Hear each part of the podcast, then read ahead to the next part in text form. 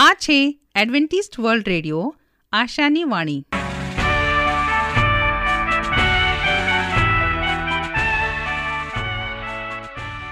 અમારા આજના પ્રસારણમાં તમારું હાર્દિક સ્વાગત છે. આજે તમારા માટે અમે ખૂબ સુંદર સ્વાસ્થિક અને આત્મિક વિચારો લાવે છીએ. પણ તે પહેલાં સાંભળો, દેવની સ્તુતિમાં આ સુંદર ગીત.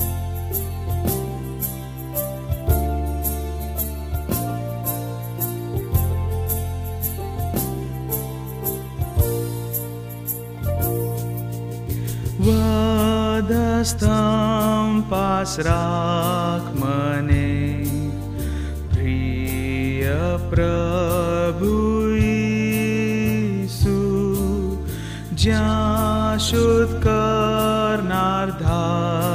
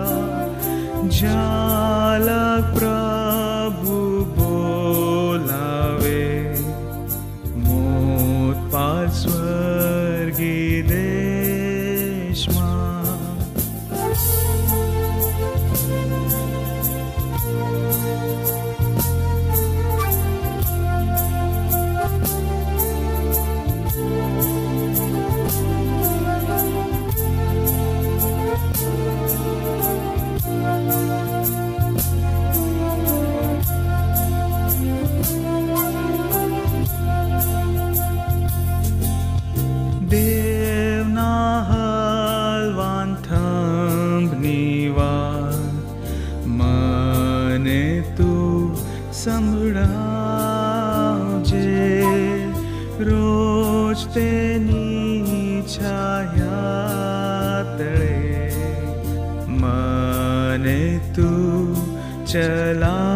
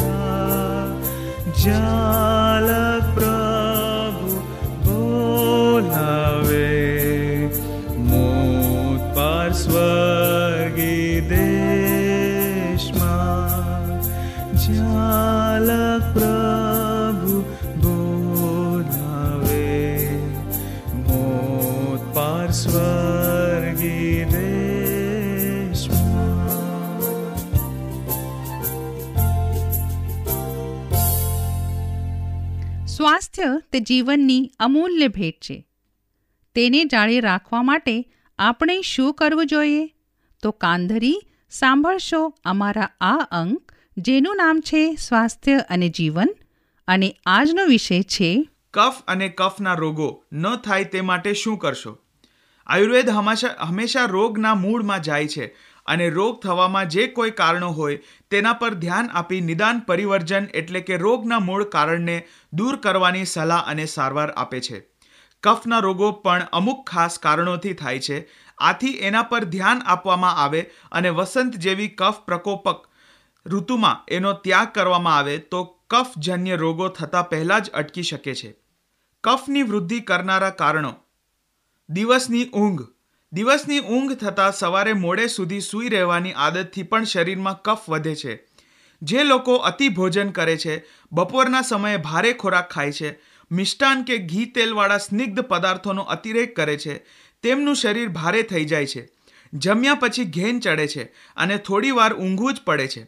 આ રીતે વારંવાર ઊંઘવાથી શરીરમાં કફની વૃદ્ધિ અને વસંત ઋતુ ચાલતી હોય તો કફનો પ્રકોપ પણ થાય છે. આજકાલ લોકોને મોડે સુધી જાગવાની કે ઉજાગરા કરવાની આદત પડી જાય છે. મોડે સુધી ચાલતી ટીવી સિરિયલો, ચેનલો, નાટક, સિનેમાના લાઇટ શો, મોડે સુધી ચાલતી મીટિંગો અને પાર્ટીઓ, મોડે સુધી જાગીને વાંચવાની આદત, આ બધાના કારણે ઉજાગરા થાય છે અને પરિણામે સવારે જલ્દી ઉઠી શકાતું નથી અને એમ મોડે સુધી સૂઈ રહેવાની આદત પડી જાય છે. જે લોકોને અનિવાર્ય કારણથી ઉજાગરા કરવા પડે, તેણે દિવસે સૂઈને ઊંઘની પરિપૂર્તિ કરી લેવી જોઈએ. ઉનાળામાં પણ આયુર્વેદના આચાર્યોએ દિવસે ઊંઘવાની છૂટ આપેલી છે.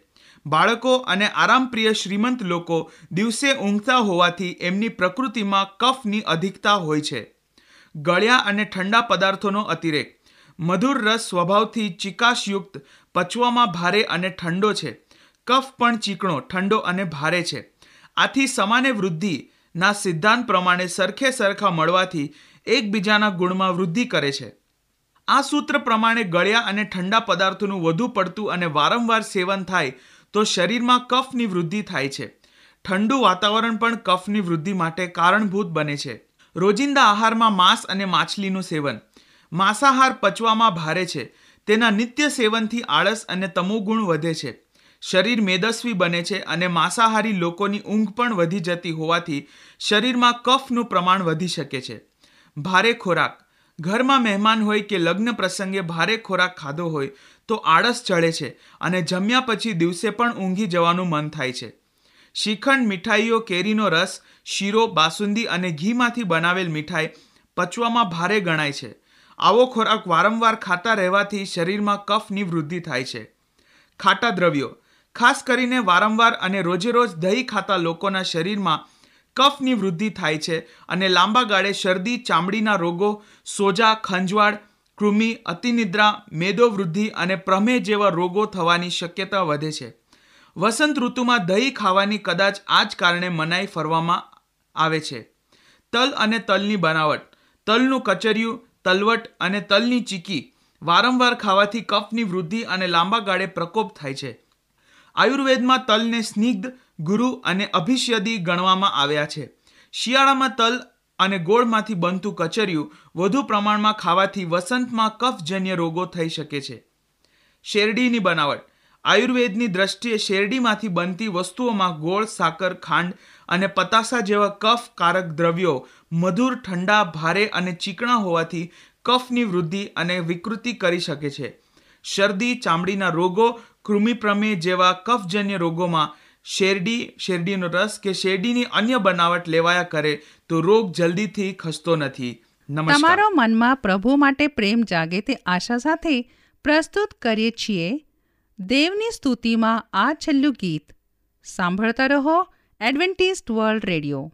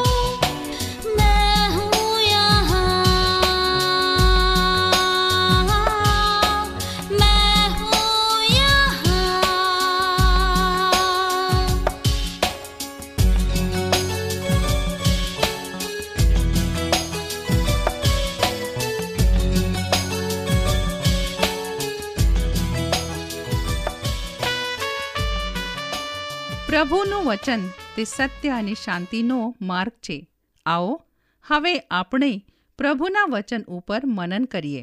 ઐતિહાસિક ઈસુનું કાર્ય હું રાજુ ગાવિત, આજનો ગુજરાતી ભાષામાં દેવનું પવિત્ર વચન તમારા સુધી પહોંચાડનાર અને આજનું વચન સાંભળનાર દરેક ભાઈ બહેનો નાના મોટા બાળકો, વડીલો હું સર્વનો ઈસુ ખ્રિસ્તના નામમાં આવકાર કરું છું અને આજે આપણે દેવના વચનમાંથી શીખીએ કે ઐતિહાસિક સમયમાં ઈસુનું કાર્ય કેવું હતું અને ઈસુએ કેવી રીતે કામ કર્યું હતું. તો આપણને બાઇબલમાં માંથી તેનો છવ્વીસમો અધ્યાય અને સત્તાવનથી સડસઠ સુધી દસ કલમમાં શું કહેવા માગે છે તે આપણે મનન કરીએ.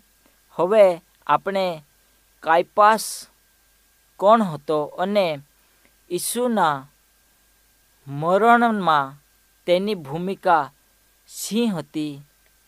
પંતિયુસ પિલાત કોણ હતા અને કેવી રીતે તેના નિર્ણયો સાનેન્દ્રીન માટે તેના લોકસાંકો પૂર્ણ કરવા માટે સૌથી વધારે અગત્યના હતા. તે આપણે શીખીએ. હવે કાયપાસ મુખ્ય યાજક હતો અને ઈસુના મરણ સંબંધીનું કાવતરું તેમણે ઘડ્યું હતું. હવે ઈસુ ખ્રિસ્ત આ પૃથ્વી પર જ્યારે આવે છે, ત્યારે આપણને માથી માર્ક, લુક અને યુહાન ત્યાં ચાર પુસ્તકોમાં જોવા મળે છે કે ઈસુ ખ્રિસ્ત આ પૃથ્વી પર જન્મ લઈને આવે છે અને તે મનુષ્યનો અવતાર લે છે અને તેમનું બાળપણ યરુસલેમમાં ગુજર્યું હતું અને ઈસુ જે જ્ઞાનની વાતો જાણતો હતો તથા આકાશની વાતો લોકોને કહેતો હતો, એટલા માટે યહૂદી લોકો તેના પર કાટ ખાતા હતા અને તેઓ ઈસુનો વિરોધ કરતા હતા અને તેમની અસ્તિત્વની નોંધ આપણને જસેબના સમયમાં પણ જોવા મળે છે. યહૂદી ઇતિહાસકાર અને રમણ શણકાર વતી લખવણ કરવામાં આવેલું છે અને આ ઉપરાંત તેણે જોસેફને વંચિત કર્યો, જેણે કાયપાસ મુખ્ય યાજક ગણવામાં આવતો હતો અને તેને બદલે ભૂતપૂર્વ મુખ્ય યાજક અનાસના પુત્રો જનાથાનને નિયુક્ત કર્યો હતો. હવે ઈસવીસન ઓગણીસો નેવુંમાં એક કુટુંબની કબર જે યરુસલેમની દક્ષિણે મળી આવી, જેમાં બાર આસ્તિપાત્રો કે હાડકાં ભરેલી પેટીઓનો સમાવેશ કરવામાં આવ્યો હતો. કબરમાંથી મળેલ સિક્કાઓ, માટીના વાસણો, પ્રથમ સદીનો મધ્ય ભાગની આસપાસનો સમય દર્શાવે છે અને સૌથી અલંકારિત આસ્તિપાત્રો જેમાં અનેક હાડકાના સમૂહો હોય છે, જેના પર નામ Joseph son of Caiaphas Joseph કાયફાસનો દીકરો લખેલો હતો અને ઘણા બધા વિધાનોનો મત એવો છે કે આ કબર આસ્તિપાત્રો મુખ્ય યાજક કાયફાસના છે, જે સીધી રીતે ઈસુ ખ્રિસ્તના મરણ સાથે સંકળાયેલા હતા. હવે ઓગણીસો એકસઠમાં સમ્રાટ તિબેરિયસ હેઠળના યહૂદીમાં પ્રાંતમાં એક હાકેમ પોતિન્સિયુસ પિલાતના નામ લેખેલો એક શિલાલેખ કેસર મટેરીમાં ખાતે આવેલ થિયેટરમાં મળી આવ્યો. આમ, ઉપરોક્ત બંને કિસ્સાઓમાં ખ્રિસ્તના મરણની આસપાસના કેટલાક મુખ્ય વ્યક્તિઓ વિશે ઇતિહાસ સમર્થન પ્રાપ્ત થાય છે અને પ્રથમની બે સદીઓ એટલે સદીઓના દર્પ નિરક્ષેપ ઇતિહાસકારો પણ નાઝરેતના ઈસુ વિશે વાત કરે છે. ટાકીટોસ રોમન ઇતિહાસકાર પણ ખ્રિસ્ત વિશે લખે છે. તિબેરિયસના શાસનકાળ દરમિયાન પોન્તિયુસ પિલાત દ્વારા ઈસુનો વધ અને રોમમાં પ્રારંભિક ખ્રિસ્તીઓ પ્લિની ધી યંગર રોમન હાકેમ ઓગણીસો એકસો બે અને એકસો બાર, એકસો તેરના સમયમાં સમ્રાટ ટ્રાજનને લખે છે કે ખ્રિસ્તીઓ સાથે કેવી રીતે વર્તાવ કરે તે ખ્રિસ્તીય પ્રકાશના આગળના ચોક્કસ દિવસે ભેગા મળીને ઈશ્વરની સ્તુતિ આરાધના કરતા હોય છે, તે વિશે પણ તે વર્ણન કરે છે. આ પુરાતત્વીય શોધો અને ઐતિહાસિક સ્તોત્રો ઈસુના અસ્તિત્વ માટે એક વધારાની બાઇબલ આધારિત માળખું પૂરું પાડે છે. જેની તેમના મરણ પછીના પ્રથમ વર્ષોમાં તેમની આરાધના કરવામાં આવતી હતી. સુવાર્તા પોતે પણ ઈસુ વિશેનો પ્રાથમિક સ્ત્રોત છે અને આપણે ઈસુ અને તેમના જીવન વિશે વધુ જાણવા માટે કાળજીપૂર્વક તેનો અભ્યાસ આપણે કરીએ છીએ. જો કે આપણા વિશ્વાસને સમર્થન આપતા પુરાતત્વીઓ પુરાવો હોય તો આપણને સારા લાગે, તેમ છતાં આપણે શા માટે આપણો વિશ્વાસ આ બાબતો પર નિર્ભર ન રાખીએ? તેવું આપણને શીખવું જોઈએ, કારણ કે તે સમયે મદદરૂપ આપણને થઈ શકે છે. હવે આ પૃથ્વી ઉપર આપણને દેવે બનાવ્યા છે અને આપણે શૂન્ય અવસ્થામાં જીવી શકતા નથી અથવા આપણી પસંદગીઓ ફક્ત આપણને પોતાને જ નહીં, પણ અન્યને પણ પ્રભાવિત કરે છે. તેવી જ રીતે ઈશ્વરના ઘણા બધા પ્રાચીન લોકોના જીવન પર પણ તે ઉપરાંત બીજાઓના ભાવિ પર ઘણી મોટી અસર પાડી રહી છે. હિબ્રુ અગિયારમાં તે એક પ્રખ્યાત એટલે વિશ્વાસનું પ્રકરણ છે, જ્યાં આપણે જૂના કરારના ઘણા બધા સુરવીરાના પ્રભાવનો સારાંશ જોઈ શકીએ છીએ. અને આપણે આ જૂના કરારના વિશ્વાસના યોદ્ધાઓ પાસેથી અને તેમના જીવનનો અભ્યાસ દ્વારા આપણે કંઈક તો શીખી શકીએ છીએ. તે છે હનક. હવે હનક દેવની સાથે ચાલે છે. તે પ્રથમ સ્થાન કદાચ દેવને આપતો હોય. સવારે તેમનું જીવન દેવને સમર્પિત કરતો હોય. અને આખા દિવસ દરમિયાન થયેલા પાપો તે દેવની આગળ રજૂ કરીને, પ્રાર્થના કરીને, આંખો ભરીને પોતાનું જીવન ખાલી કરતો હોય અને હૃદયમાં જીવન એક સમર્પિત થઈ શકે છે, તે કેવી રીતે થઈ શકે છે, તે તે કદાચ પોતાનું જીવન રજૂ કરતો હશે. અને નુહ વિશે બાઇબલ કહે છે, દેવનો સંદેશો તે લોકોને આપે છે કે આવનાર સમયમાં એટલા વર્ષ પછી આ પૃથ્વી પર પાણી આવનાર છે અને પાણી થકી પૃથ્વી નાશ પામશે એટલા માટે આપણે બધા તૈયાર થઈએ. અને ઇબ્રાહિમ તેના વિશે બાઇબલ સાક્ષી આપે છે કે દેવ સાથે વિશ્વાસુ હતો અને દેવ જે કહેતો તે તે કરતો હતો. હવે વિશ્વાસ એ કોઈક અથવા કોઈ માન્યતા નથી, તો તે માન્યતાના પ્રતિકાર રૂપે કાર્ય કરવાનું હોય છે.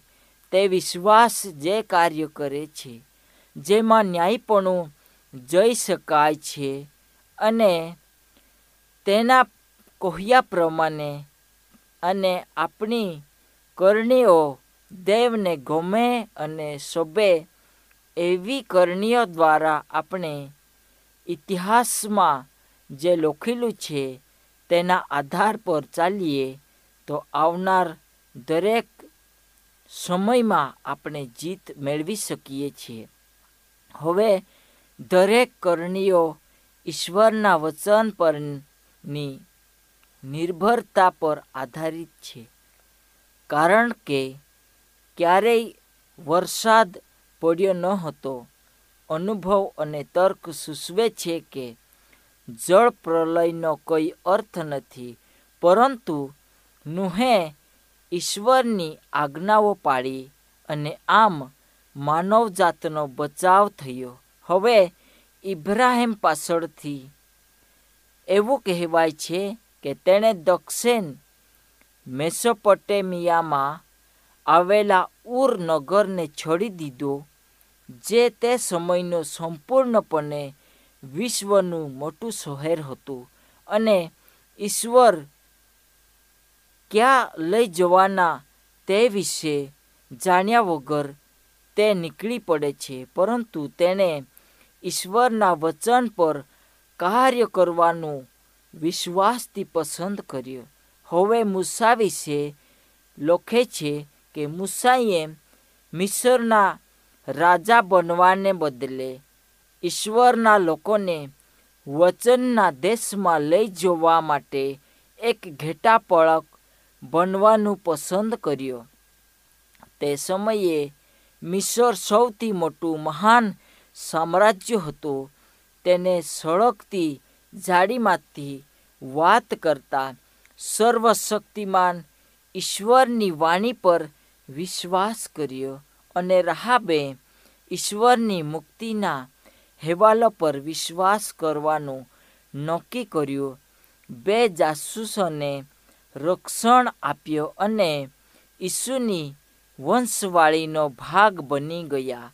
આપણે નિર્ણયો આ પેઢી તેમજ આવનાર પેઢીના અસંખ્ય લોકોના જીવન પર કેવી રીતે અસર કરીએ તે વિશે ઇતિહાસ આપણને કોઈક બાબત શીખવાડે છે તે એટલે હનક વિશે, નુહ વિશે, ઇબ્રાહિમ વિશે અને દેવ મૂસા વિશે આપણને સારા એવા મુદ્દાઓ શીખવે છે આપણે આ પ્રમાણે ચાલવા માટે પ્રયત્નો કરીએ, પ્રાર્થના કરીએ. મહાન દયાળુ ઈશ્વર પિતા, આજનો દિવસ અને સમય બદલ તમારો અમે આભાર માનીએ. આવનાર દિવસમાં પ્રભુ, જેમ વીતેલા સમયમાં તમારી સાથે લોકો ચાલ્યા તેવી રીતે તું અમને ચાલવા માટે મદદ કરજે. આ મેન અમારી સાથી આ પ્રસારણમાં રહેવા બદલ તમારો ખૂબ ખૂબ આભાર. જો તમારે અમારા સ્વાસ્થ્ય અને બાઇબલ પાઠો મફત મેળવવા હોય, તો પોસ્ટ કાર્ડ કે ટપાલ દ્વારા અમારો સંપર્ક કરો. અમારું સરનામું છે Adventist World Radio, post box number એક ચાર ચાર છ, સેલેસબરી પાર્ક, પુણે ચાર એક એક, શૂન્ય ત્રણ સાત. સરનામું હજી એક વાર સાંભળો લેશો. Adventist World Radio, post box number એક ચાર ચાર છે સેલેસબરી પાર્ક, પુણે ચાર એક એક શૂન્ય ત્રણ સાત. આ સાથે અમારો આજનો કાર્યક્રમ અહીં જ સમાપ્ત થાય છે. ફરી મળીશું આજ સમયે, આજ મીટર બેન્ડ પર. ત્યાર સુધી પ્રભુ તમારી સાથે રહે.